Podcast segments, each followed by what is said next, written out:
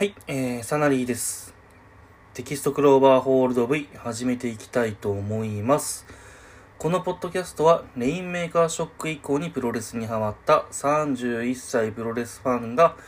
試合の感想やその他趣味もろもろのことをお話ししていくポッドキャストです。えー、今回は1.8レッスルキングダム16えーノア対新日本プロレス全面対抗戦のレビュー会となります。えー一度公開したんですけれども、音声に、えーかなり問題があったんで、えー今回は、えー漫画喫茶にて、ネカフェ？ネカフェにて、えー再録音をしております。2回目です。はい。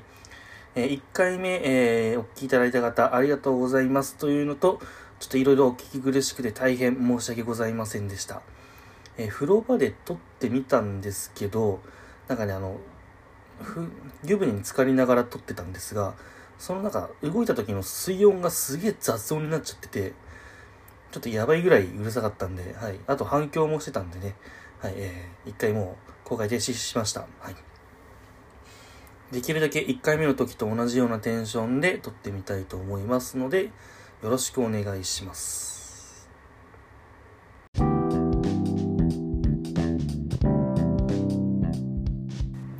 ということで、えー行ってきました、えー1.8横浜リーナ。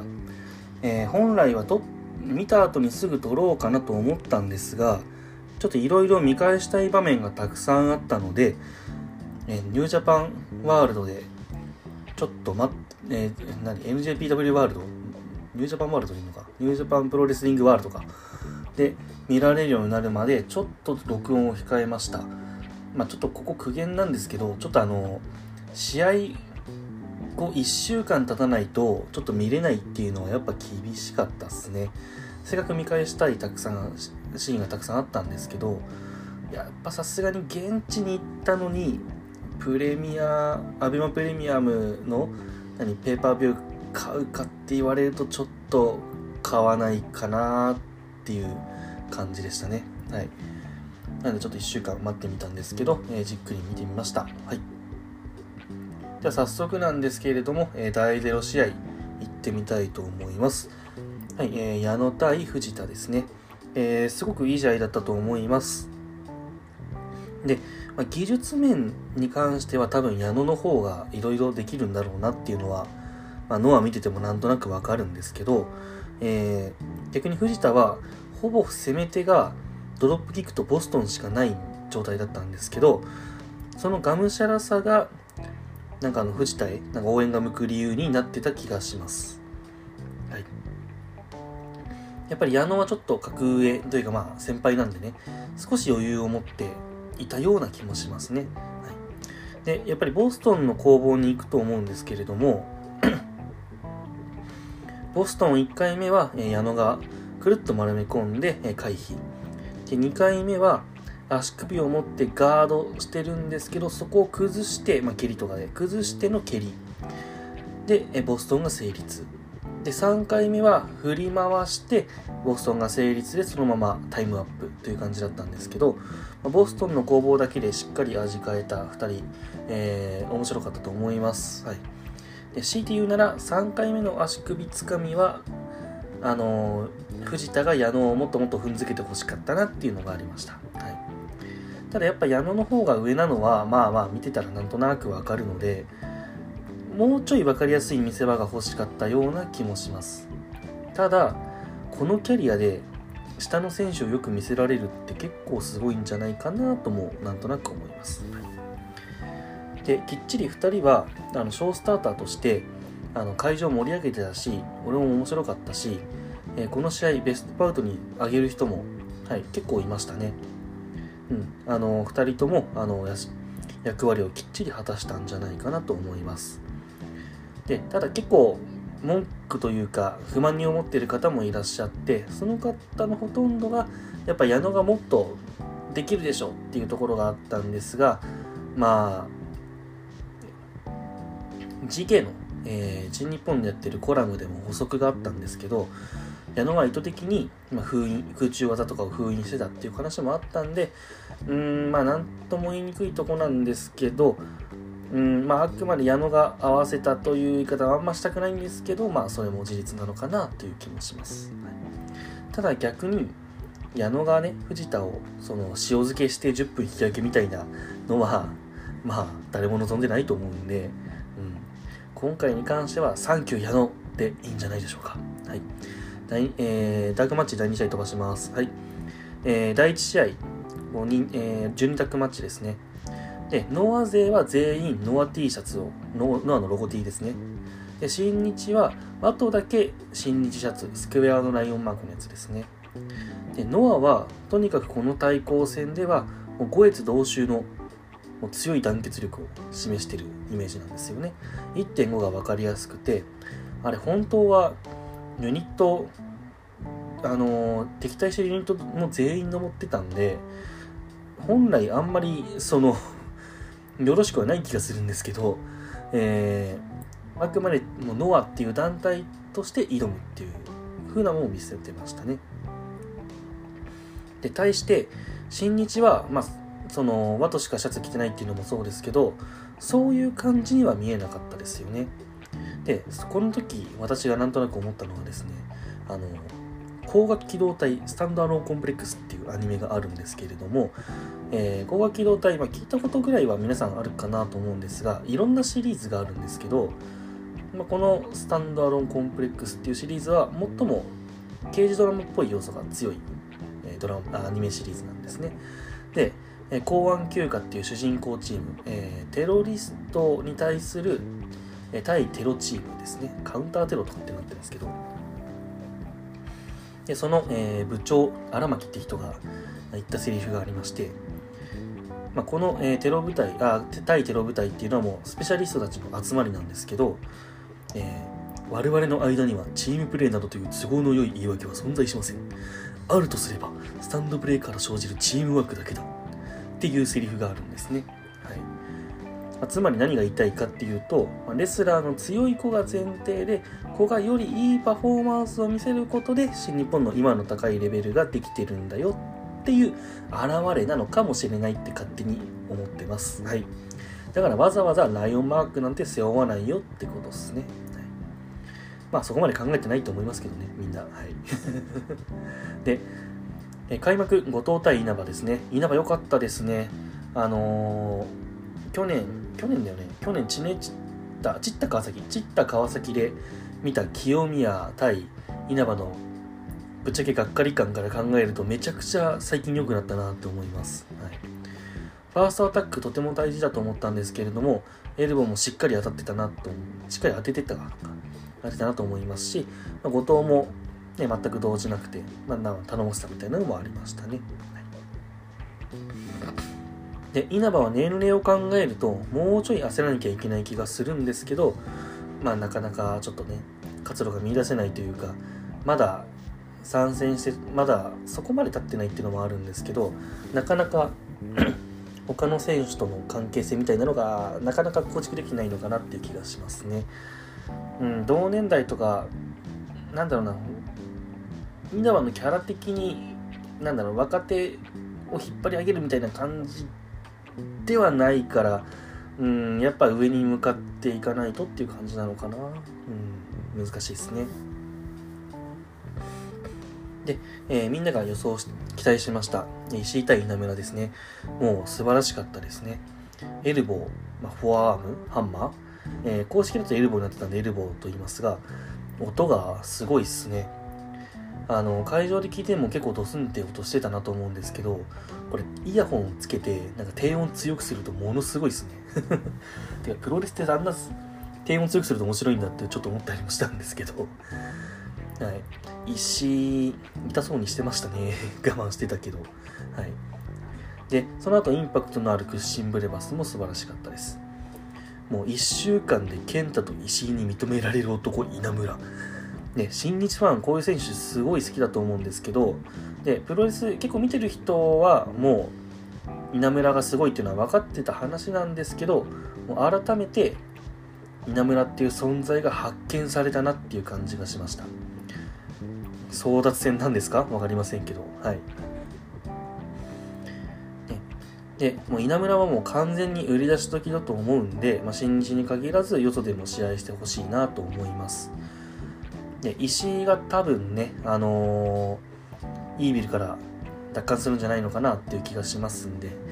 ネバー戦、いいんじゃないですか。ダッシュした石井の前に、稲村の入場曲が鳴って登場。まあ、稲村の入場曲ってあんまかかんないからちょっとイメージができないんですけど、はい。みたいな。で同期の稲村がもう完全に業界的にも認められている中伸び悩んでるオカキンそれに対して吉橋は逆エビにてフィニッシュをしました、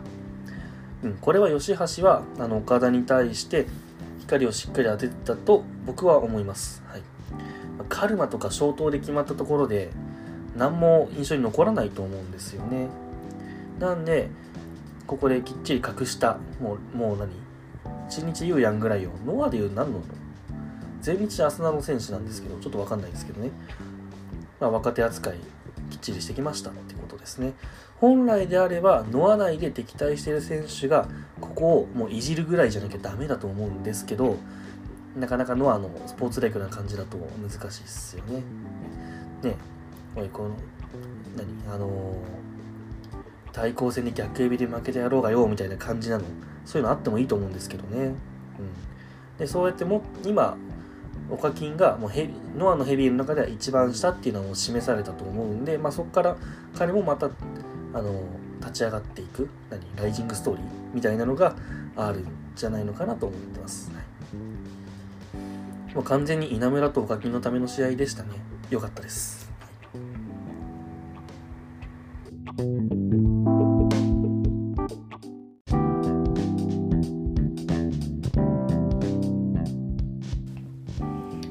次第2試合ですね、えー、正体小峠。いろいろと苦心の末に組まれたシングル戦だとは思うんですが、うーん、まあ、試合自体は正直そこまで、なんかめちゃくちゃ変化があったりするものではなかったと思うんですが、まあ、あの、ショーの悪役としてのあのオーラと、まあ、いい意味での小峠のオーラのなさ、小峠はそういうのがあの結構特徴の一つだと思ってるんで、はい。それがいい対比になってたかなと思います。はい。あと、宮脇が目立ってよかったねっていう。はい。で、戦になるか点になるかは、第6試合次第だったかなと思うんですが、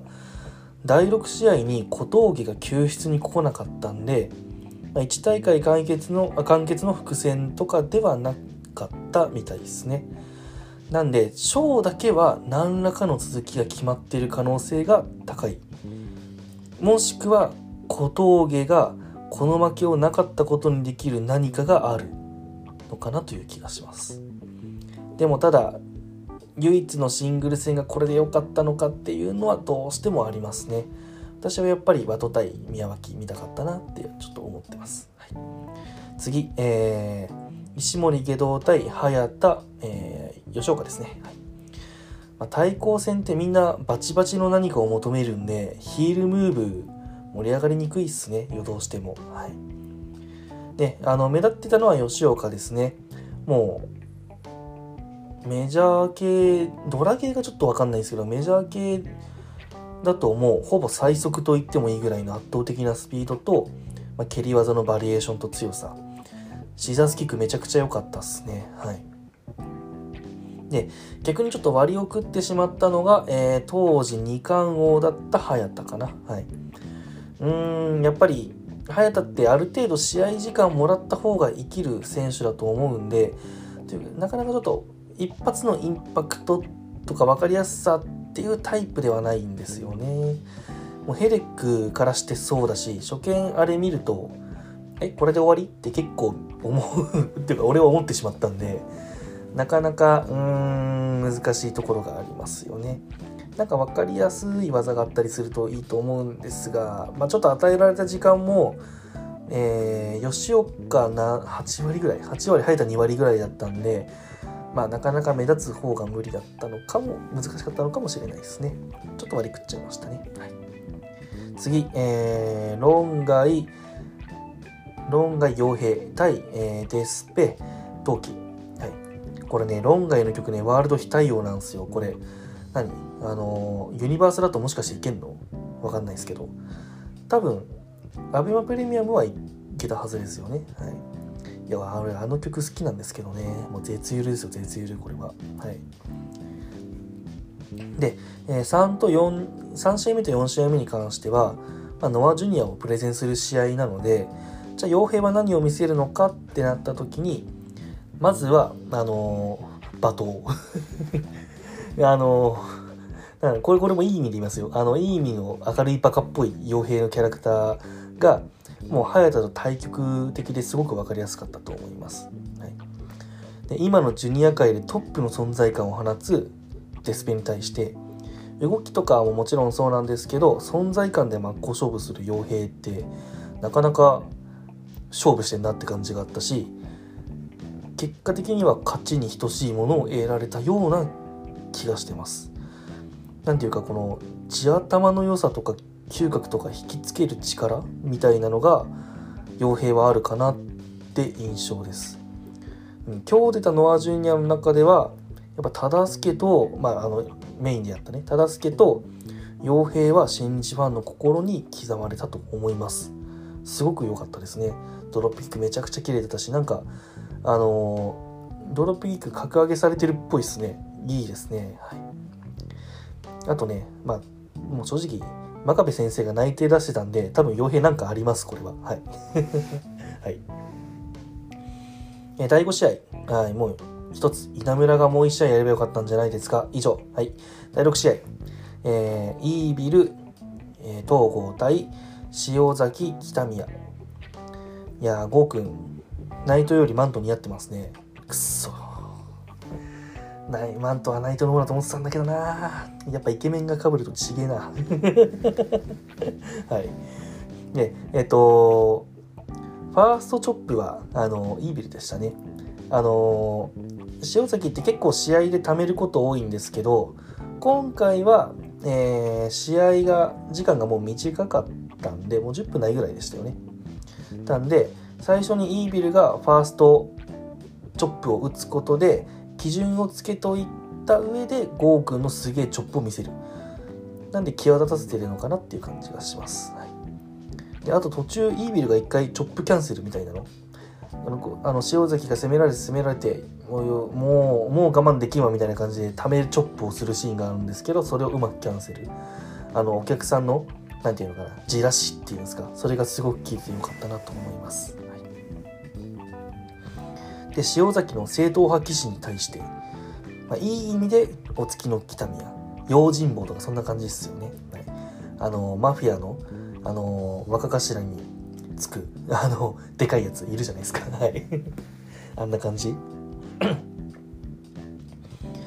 でまあハウス・オブ・トーチャー3人乱入してきた裕次郎と、えー、ショーとあとその後イービルですね。もう一掃してイービルもあのえー、看護固めで捕獲、はい、頼もしさっていうのをすごいきっちり見せてきて最後は塩崎の剛腕ラリーで締め。もう完全なるヒーローショープロレスではあったんですけど塩崎も北宮も顔見てるとなんかもうノリノリでしたねこの2人。嫌いや嫌いじゃないというかむしろたまにはこういうのやりてえなぐらいに思ってたりするのかなって思いました。なかなかあのノアだとスポーツライクなあの試合が多いのでこういうの試合結構貴重だと思うんですよ。特にヘビーは。ジュニアは今ちょっとペロスっていう明確なヒールユニットを作ろうとしてる感じはあるんですけどヘビーは全然いないんで、はい。まあ、ハウス・オブ・トーチャーっていうユニットがいたからこそ成立した試合だしあの対抗戦ではなかったと思うけどあのなかなか普段見られない選手の何て言うんですかこういう一面が見られるこういう試合が見られるっていう意味では良かったと思います。はい。で、まあ、何よりも、ノアファンがね、この試合を楽しんでくれてれば一番いいなという感じですね。これ面白かったです。はい。これベストに上げてる人結構いましたね。ああ、もう結構納得です。はい。で、次。えー、っと、丸藤、小川対、えー、金丸、ザック。えー、これね、ヒステリックなぜかワールド非対応なんですよね。これ G1 の時とか普通に流れてたよね。なんでや。なんでやですよ本当に。ヒフィゴしたいじゃん。モニターの前でも。これアベマは多分大丈夫だったんだよねおそらく。うーん。ちょっとワールド頑張ってほしかったな。はい。あと個人、まあ、いろんな人がこの試合はもう語ってるんですけど個人的に好きなのはザックのデスロックコンボ。あのデスロックかけながらいろんなことするやつ、はい、あれ面白かったのとあと丸藤があのー、なんだフィニッシュに古王からの、まあ、知らぬ選んだのは何ていうかやっぱあれはそうなんですか？丸藤がジュニアの頃とか新日本にも参戦した頃かな？2010年ぐらいでしたっけ？その時も知らぬいフィニッシュだったのかな？やっぱそういうのを意識したのかなっていう気がしました。うん、もしそれだったらやっぱ丸藤分かってんなって気がしました。はい、あと金丸が負けた後すぐ吐けんのがいろいろリアルだなと思ったりもしたんですけど なんかあのー、何？信おじさん試合後インスタライブなんかやっちゃったりしたみたいですげえ上機嫌だったみたいですね。うん。なんだかんだ嬉しかったんでしょうね。はい。であと何？ザックがすごい終始笑顔だったのが見ててあの良かったねっていう感じがしました。はい。これも面白かったですね。はい。一回切りますね。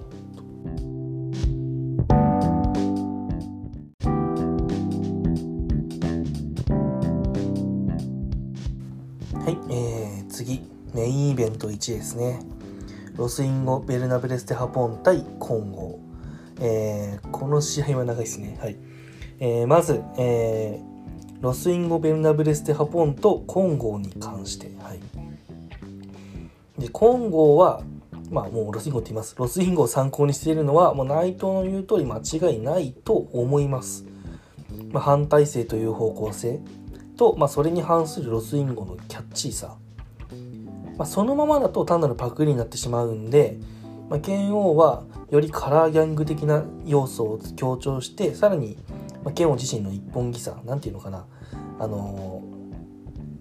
ー、正統派不良グループ感っていうんですか？何？あのー、そういうのものを足して、まあ、十分な差別化を図って実際にできてると思います。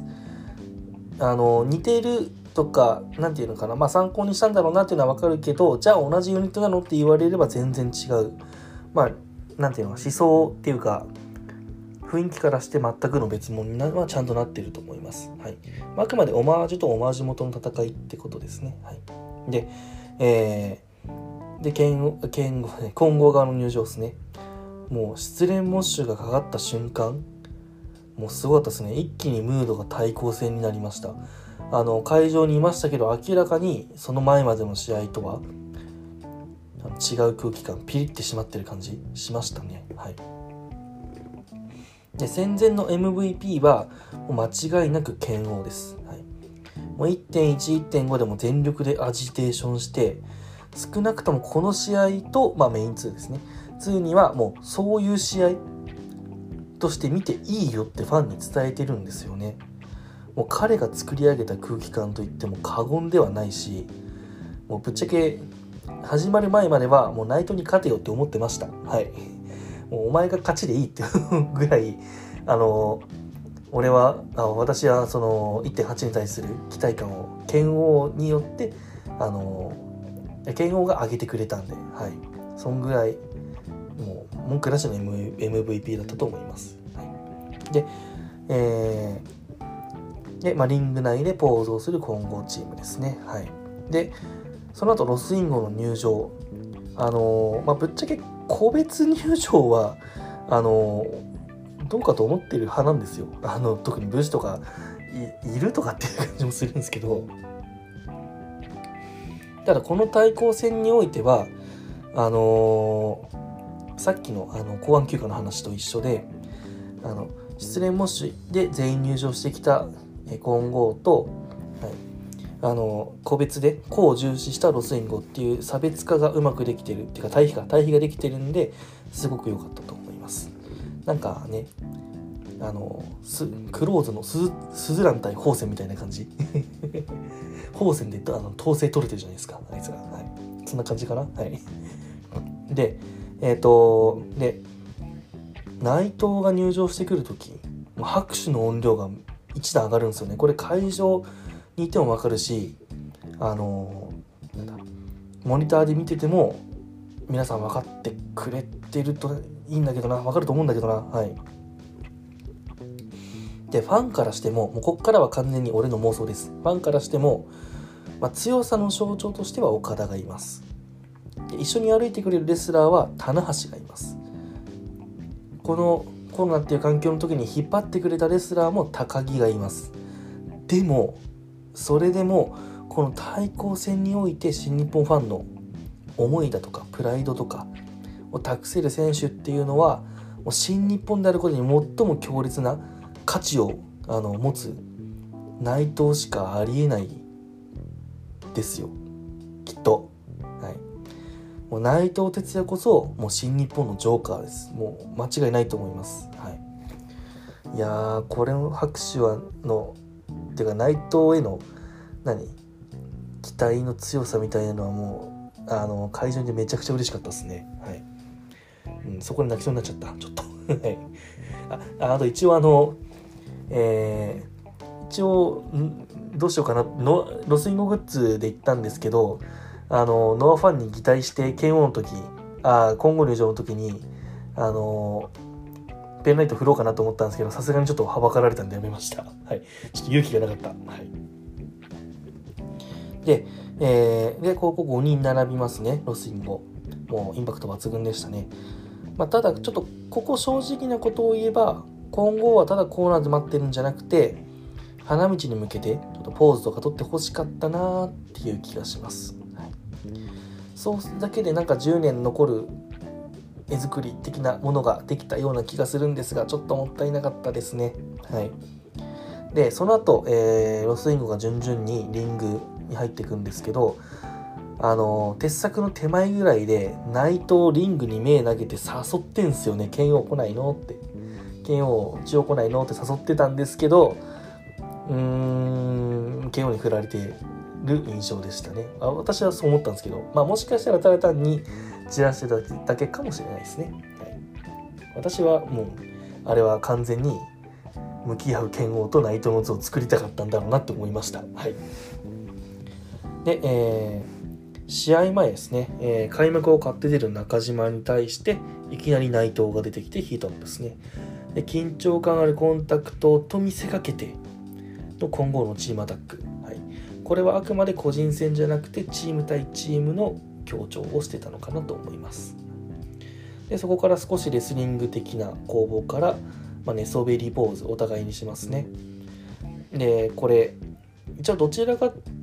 というと内藤蹴り飛ばしに行った方が良かったんじゃねと思いつつただけんあ中島って最高王者だからそんな何？ちょっと余裕持った感じ見せないといけないよな。うん難しいなって思ってたんですけど、まあ、戦前から生きり立ってる剣王があのカバーしに行きましたね。素晴らしい気遣い、はい、でトランキーロっていうナイトもさらにカット、はい、でその後アレハ対ヒロメ。アレハ良かったっすね。混合側で動きが一番硬くなかったのはアレハな気がします。ちょっと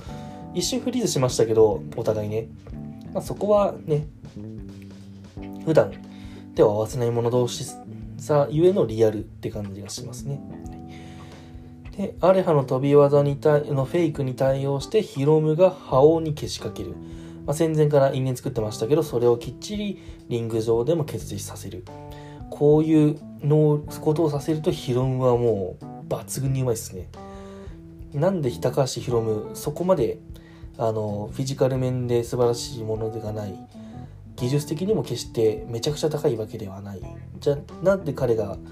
ジュニアのトップ張れてるかってこういう部分ですよね。いやーすげえなーって思います。はい。武士のフレームイン。あのアレハとヒロムの工房の時やってましたけどさすがでしたね。はい。で、次、高木対アレハ。さすがにアレハ不利っすね。あの、体重的な意味もあって。で、一気にここで、あの、アレハの体力を削りに行くかなと思ったら、剣王に仕掛けていって、まあ、余裕を見せる高木。それに対して、もう、あの、まあそれに対してというか、もう断るごとにもなんですけど、イラつきや焦りをもう隠さない KO が素晴らしいですよね。うんまあそりゃあんだけな前のみにもなるわなって感じです、でその後武士対アレハ。でアレハのエンゼに連動してロスインゴも、まあ、よくやるやつですね。あの控え選手がリングインからのタックル。これをコンゴがやるんですけど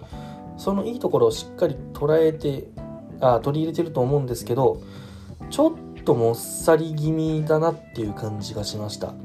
それをやってんのがそれと忠助だっていうものもあると思うんですけどもうちょっとなんか食い気味というか動き自体を速くしないと今回みたいな感じになるのかなっていう気がしました。でここら辺あたりからロスインゴと混合のあの連携面の差っていうのは結構見えてきた印象があります。はい、でその後武士が孤立しますねそのカットで。はい、でハオ2票も参加するトレインアタック。実質6対1の武士。ずるい。ずるいよ、はい、でその後剣を中島が蹴りをして蹴りをするんですけど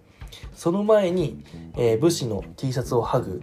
えー、忠助がめちゃくちゃ気利いてるなと思いました。はい。あの二人の蹴りに余計なものはいらないですからね。はい。で、まあその蹴りで、あの、えー、武士が、えー、ダメージを負って、えー、っと、その後忠助と、えー、アレハか、アレハのジュニアアタックからのサンドイッチドロキで、もう武士が死んでまうみたいな感じだったんですが、はい。ただしっかり全部受けた上であのチェイシングしてのあのアレハイの驚きとか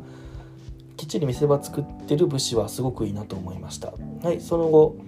えー、ソヤと忠助だったかな？を、えー、ティヘラで蹴散らして、えー、真田にチェンジ。で次真田対ソヤですね。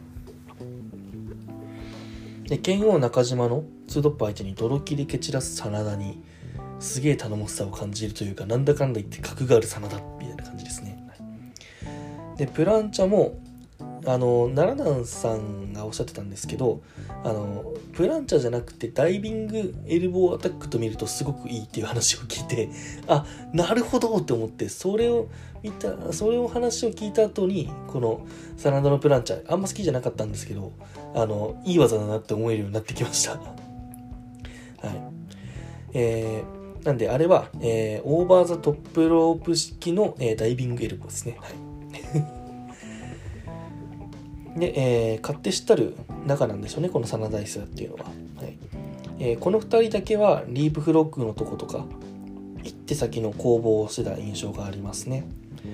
ここまで結構速いテンポでやってきたんで、まあ、ややテンポを落として、まあ、緩急を作ってたのかなって印象があります。まあそれを唯一のあのパワー型この10人の中で。パワー型のスヤが担当して重い攻撃はしっかり重く見せてた。と思います。で最後もぶっこ抜きでしっかりインパクト見せて、まあ、いい仕事をしてるなっていう感じがしました。はい、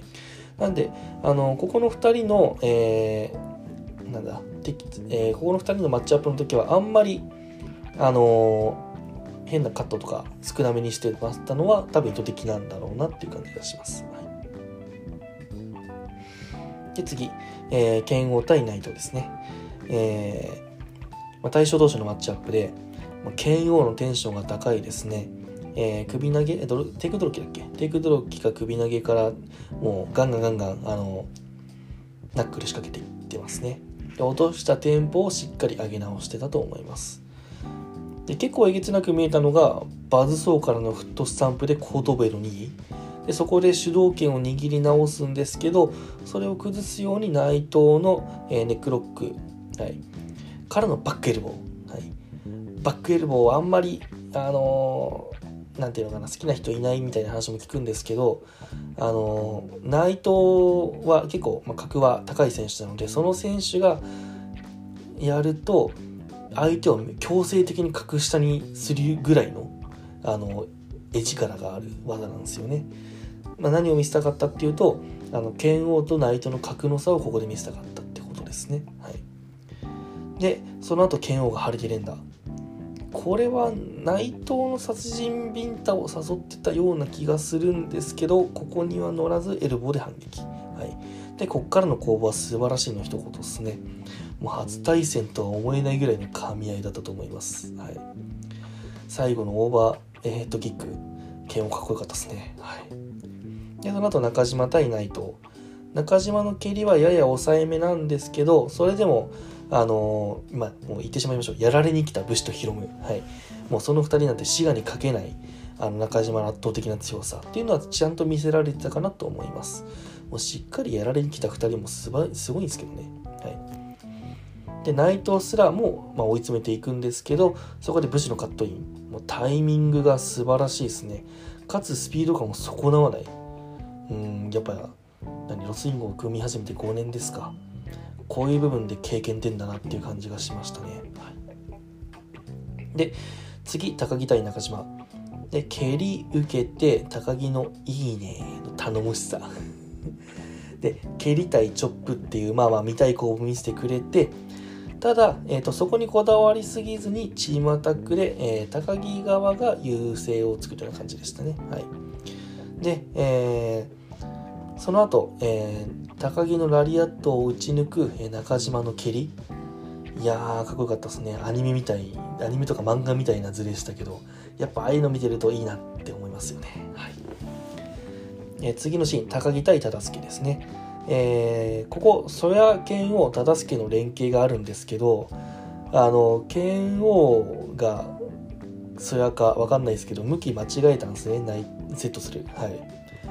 すげえもさりになってました。ここだけ明確なミスでしたね。はい。で、えー、ラリアットの打ち合いは高木忠助互角なんですけれども、読み合いでしっかり勝って、まあ、強さを見せる高木。はい、でそこからはフィニッシュ前のスクランブルですね。アレハと武士が飛んで飛んで、お客さんもしっかり沸かせて、えー、最後、ラスト誰が負けるのかっていうこの難しい問題に対して、うん、高木と忠助の関係性をピックアップしたという感じですね。まあ、ジュニア対ヘビーだとか、まあ、現在の地位の差だとか、まあ、過去のその何て言うの？因縁というか、まあ、同期っていう関係性とかそういうのもろもろあの事前にちゃんと周知してたので、はい、真正面からぶつかる忠助に応援忠助を応援するムードがきっちり出てできてたと思います。かっこよかったですね。はい。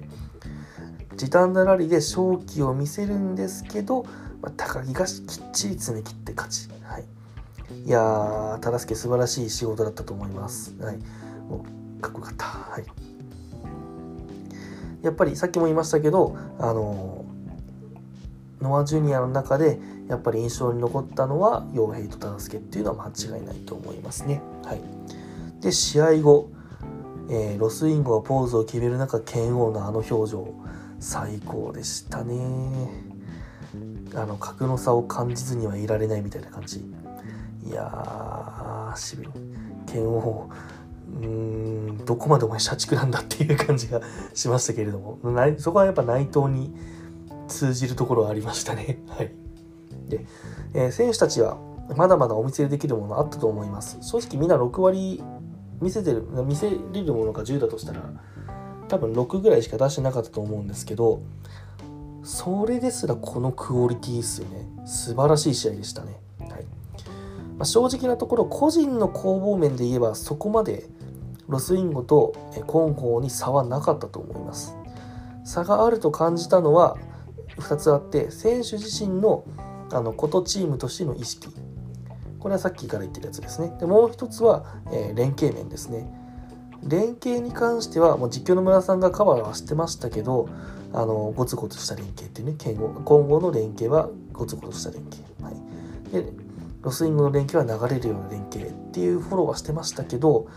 うーんなんだろうタイミングだとかシームレスさっていうんですかそういうのは圧倒的にロスインゴが上でしたね。ちょっとびっくり見れば見るほど差が出てくるんでちょっとびっくりしました、はい、でさらに T シャツを脱がないことでナイトはまだまだ余裕ありますよってアピールもしっかり忘れない、うん、いやー結構、うん、差あったなってって感じます、はい。であと気になったんですけどこれロスインゴを含め、まあ、新日は多人数タッグの時交代際とか援護の時以外は基本コーナー立たないんですよね。でノア側は常に数人立っててさすがに全部のシーン見てるわけじゃないんですけど結構そういう印象が強いんですね。で、まあ、試合への入れ込み具合みたいのをお見せするには混合側の姿勢も正しくてただ単純に我々観客側として見やすい見やすくないの話だと ロスインゴとか新日側がやってるやつの方がまあいいなって思うんですけどなんかどうなんだろう。意図的なのかな？ちょっとそこまでわかんないですけど。かもしくは逆に新日側の選手たちはコーナーに立った時はリング内の選手に何らかの合図を送ったりとかするのかなってなんか気にしたり気になったりもしました。でこれ剣を試合見返すと思うんですけどこれめちゃくちゃ落ち込むんじゃねえかなって気がしてます。はい。いやでも続き見たいっす。はい。是非後でも言うけど点を線にしていただきたいです。はい。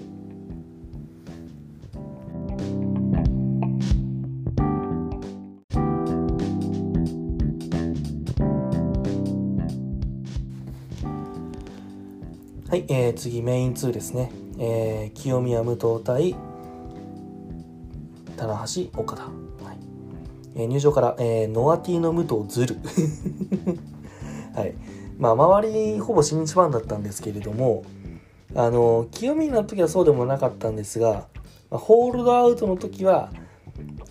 まあまあ、武藤だしゃあねえな、みたいな感じで、新日ファンもみんな拍手してましたね。ちょっと面白かったです。はい。はい。で、あのー、その後、えー、岡田も入ってくるんですけど明らかな猪木オマージュで入ってくるあの岡田に対して武藤ってどんな思いなんだろうなって結構気になりました、まあ、気に入らないのか、まあ、気にしてないのか。うんどういう気持ちなのかちょっとこういうのインタビューで聞いてほしいなっていう感じがちょっとするんですけどね。はい。でそのこの時実況あの岡田岡岡田のその実況の時にノアにかかってきなさいっていうことを言ってたんですけど、よせ、ノア相手にかかってきなさいはよせ 奴が来てまうあかんはい。えー、で、え清宮対岡田のレスリングは、えー、お互い時間切れみたいな印象でしたね。あのー、まあ、これ以上やっても拉致開かねえから打撃しよう、打撃戦しようぜ、みたいな感じに俺は見えました。でも、棚橋対清宮のえー、レスリングに関しては棚橋が嫌がったように見えました。ただこれやっぱモニターで見て間違いなかったんですけど棚橋武藤めっちゃ見てんですよね この場面で。で清宮と武藤がタッチした後も清宮と組み合わせたのにすぐポイって離して武藤の方向くんすよね。うわー怖って思いながら棚橋見てました。はい。でやっぱあと武藤のフラッシングエルボーって結構あのパタパタってそれが特徴的なんですけどなんであんな綺麗に見えるんでしょうね。こうすげえな。あのこういうフラッシングエルボーというかそういう技やる選手多いんですけどやっぱなんかよなんていうのかな。所作が綺麗なんでしょうねきっと。はい。でえこれ確か清宮岡田のターンですね。えー清宮がジャンピングショルダーギロチンドロップエルボードロップって仕掛けるんですけどこれすごかったっすね。美しさ姿勢あのしっかり当てていくっていう感じ。あと躍動感。もう完璧じゃないですか。清宮すげえって思っちゃいましたこのシーン。はい。でその後あの岡田が、えー、清宮を場外に落として「調子乗ってんじゃねえぞ!」って言ってるんですけどこれよく分かんなかったっすね。あのうん戦ってる2人にかしかわからない部分はあるとは思うんですけどなんだろう別に清宮調子乗ってる風には見えなかったからなんか違う言葉とかもしくはそれを言うならなんかもっと清宮が何挑発的な行為を露骨にするとかしないとちょっと意味わかんないなって感じがしましたね。はい、まあなんとなくちょっと罵倒する言葉が思いつかなかったからこれ言ったんじゃねって感じですね多分。はい、で、えー、棚、えー、これ、棚橋、いや、棚橋対武藤のシーンだよな。棚橋対武藤のシーンで、えー、武藤の4の字で、成立した後、バーンバーンってマット叩いて拍手誘発するんですけど、最初は、最初は4の字が決まったから、武藤は武藤を応援してほしいんですよね。ただ、本質的にここで試合は終わりじゃないので、えー、最終的には棚橋に拍手が行くようにしたいんですけどそれをポーズすることで拍手を強制的に止めてそっからあの棚橋の拍手に移行させる。すげえなって思いました武藤。ここんな拍手コントロールあるって思いながら見てました。はい。いやすげえな。でその後レイ、えー、プロレス LOVE ポーズしてからの、えー、レインメーカーポーズをするオカダ。これ1回はちょっとあのキャンセルしてほしかったなって気がしますけど、まあ、そうするとアンダードッグ感出てくるからよくねえのかなどうなんだろう。難しいけど行った方が良かったような気がするな。はい。で、えーまあ、岡田と清宮最初からそうだったんですけどエルボーが硬いんですよ清宮。でさらに岡田はあの硬いんですよね。こんな岡田のエルボー見たことない気がするんですけどやってた誰かに。すげえ強いなと思いました。はい。で、えー、清宮が岡田にタイガーを仕掛けるんですけどそれを、えー、前かがみになって、えー、耐えてるところに棚橋がスリングブレイド、うん、でそこから、えー、のフォースダウンですね。いや見事でした、えー、優しくないツームストーンを仕掛ける岡田が印象的です、はい、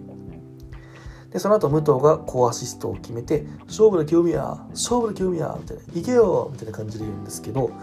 よかったですね。はい。なんで武藤がここまでサポートに回ったかっていうのは一応仮説的なものがあるんで後で言うんですが、うん、で、まあ、ただ試合自体は、まあ、岡田がきっちり清宮を仕留めて、え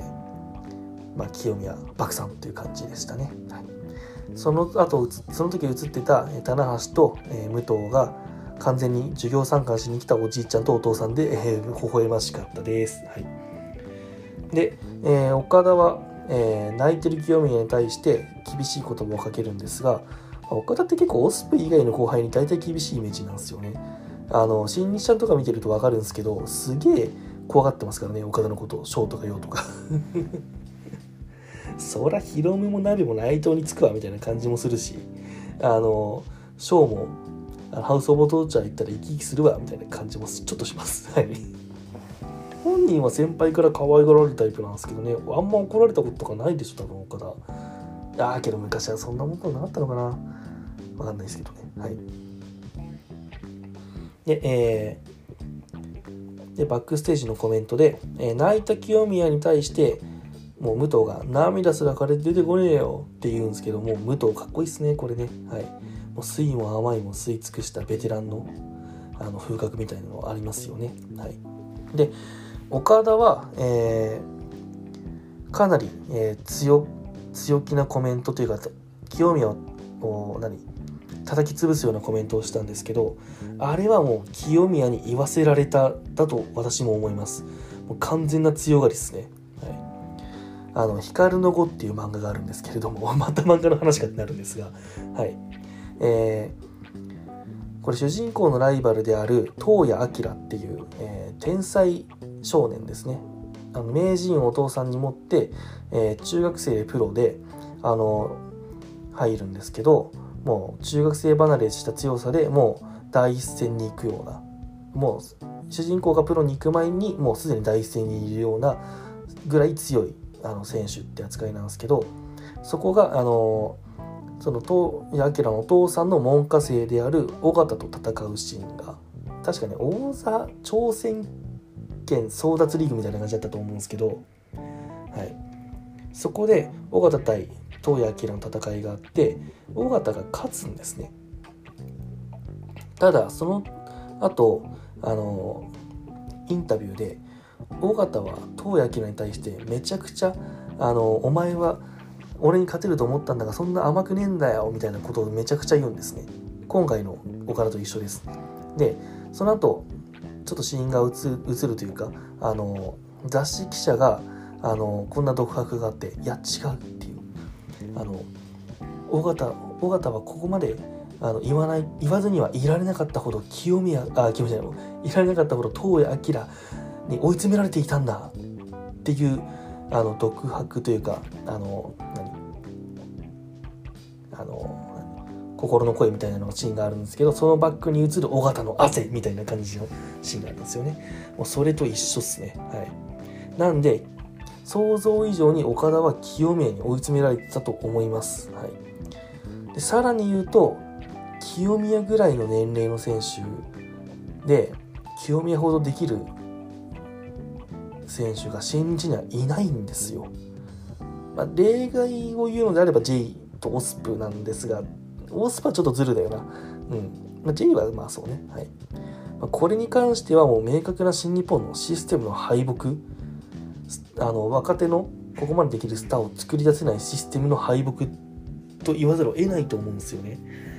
まあ、それを受け入れるわけにはいかないゆえのあのコメントっていう感じがしました。はい、で、えー全体として、まあ、清宮っていうスターを全力プロデュースした試合だったのは間違いないんですがじゃあなんで武藤があんなアシストに回ったのかなって考えてみたんですけど、まあ、将来的に武藤は清宮に負ける役をやるはずなんですよね。まあ、その時までに、あの清宮をもっともっと格上げして自分の負けの価値をもっともっともっともっと高くしたいんだろうなっていうのがあったのと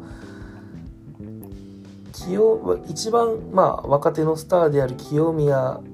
が武藤を超えたっていう事実を清宮が現役の間あのなんていうのかな。それは残り続けるわけじゃないですか。武藤もだから清宮がいる限り武藤のあの記憶も記録も残り続けるからやっぱあのなんていうのかな。ここは、えー清宮をスーパースターにするために武藤が一歩引いた。のかなっていう気がしました。俺これ1回目もねあんまうまく言えなかったんですけどなんだろうな。も語られる語られ続けるレスラーになりてんだろうなって感じがしました武藤が。なんかそんな感じ。もうもうすでにそうなってるはずなんですけどね。はい。まああれですよ。武藤10年20年武藤が引退した後もってことなんじゃないですかね。はい。で、えー清宮の涙なんですけどはっきり言うと泣くような試合ではなかったと思います。3人が清宮を立ててたとは思いますけどダントツのクオリティだったと思うし、まあ、それでも勝ちをもらえないっていう悔しさで泣いたのかまあもっとあのあざとい考えだとここで泣いといた方が個性に残るんじゃねえかなっていう思ったのか。ただあ個性後世に残るなんかと思ったのか。はい。ただ少なくとも泣いたことであの岡田のリング上のセリフを引き出したのは間違いないので、まあ、真相は本人のみぞ知るって感じですね、はい。えー全体として、えー少し前からであったんですけど入場部位のクオリティがめちゃくちゃ高くなりました。あのノア初観戦去年一昨年の8月ですね、うん、結構これはインディー感あるなと思ってたんですけど もうだいぶ改善されましたね。個人的に杉作のがシンプルなんですけどすごい良かったです。はい。えーまあ、第0と第1とメインは対抗戦と言えたと思います。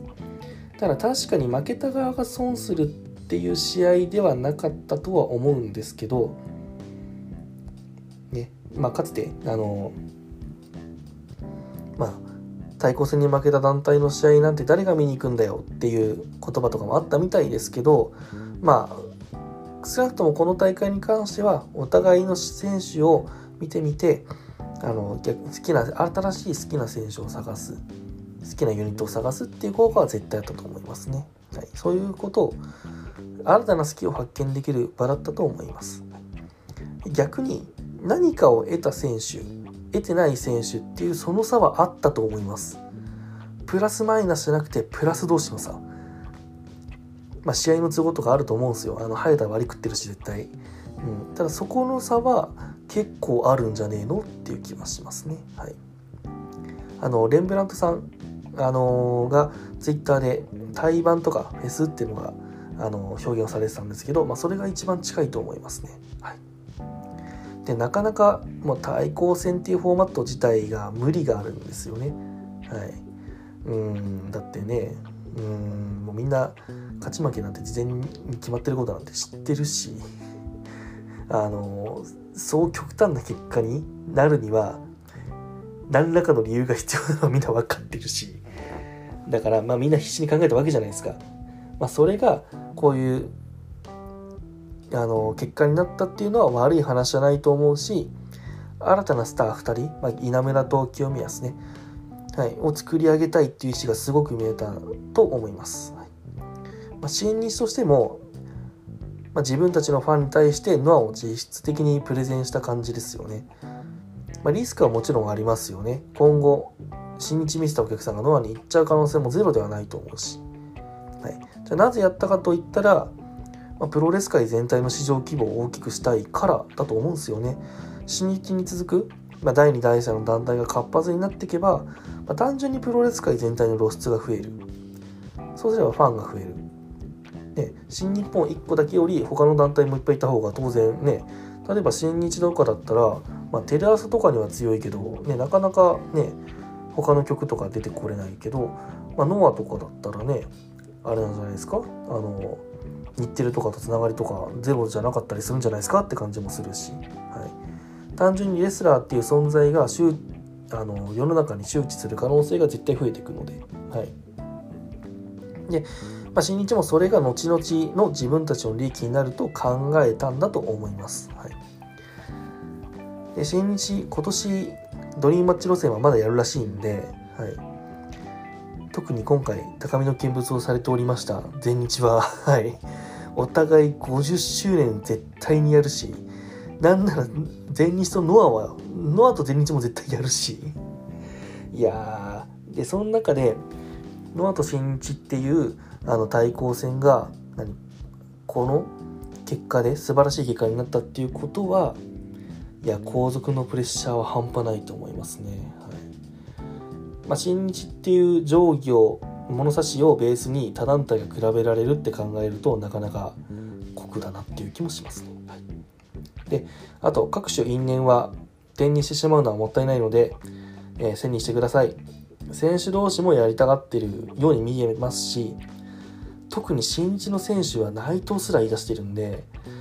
多分新日内の選手自身もカードのマンネリ化とか相当危機感があるんだと思います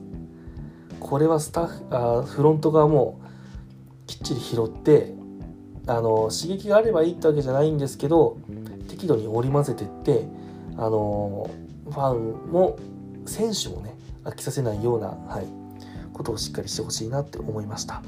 ね、長く鎖国時代だったっていうためもあるんで、今年それをどんどんどんどん解禁していくのは全然悪いことじゃないと思います。はい、ぜひ、ぜひ続きが見たい。はい。はい、以上、えー、1.8のレビューとなります。全体を通して、えー、すごく良かった、うーん、かな。特にメイン2つは素晴らしかった。うん。えー、今年のベスバウは、えー、今のところ、えー、ロスインゴ VS 混合です。はい。もう5、6回見ちゃった。はい。すげえ面白かった。はい。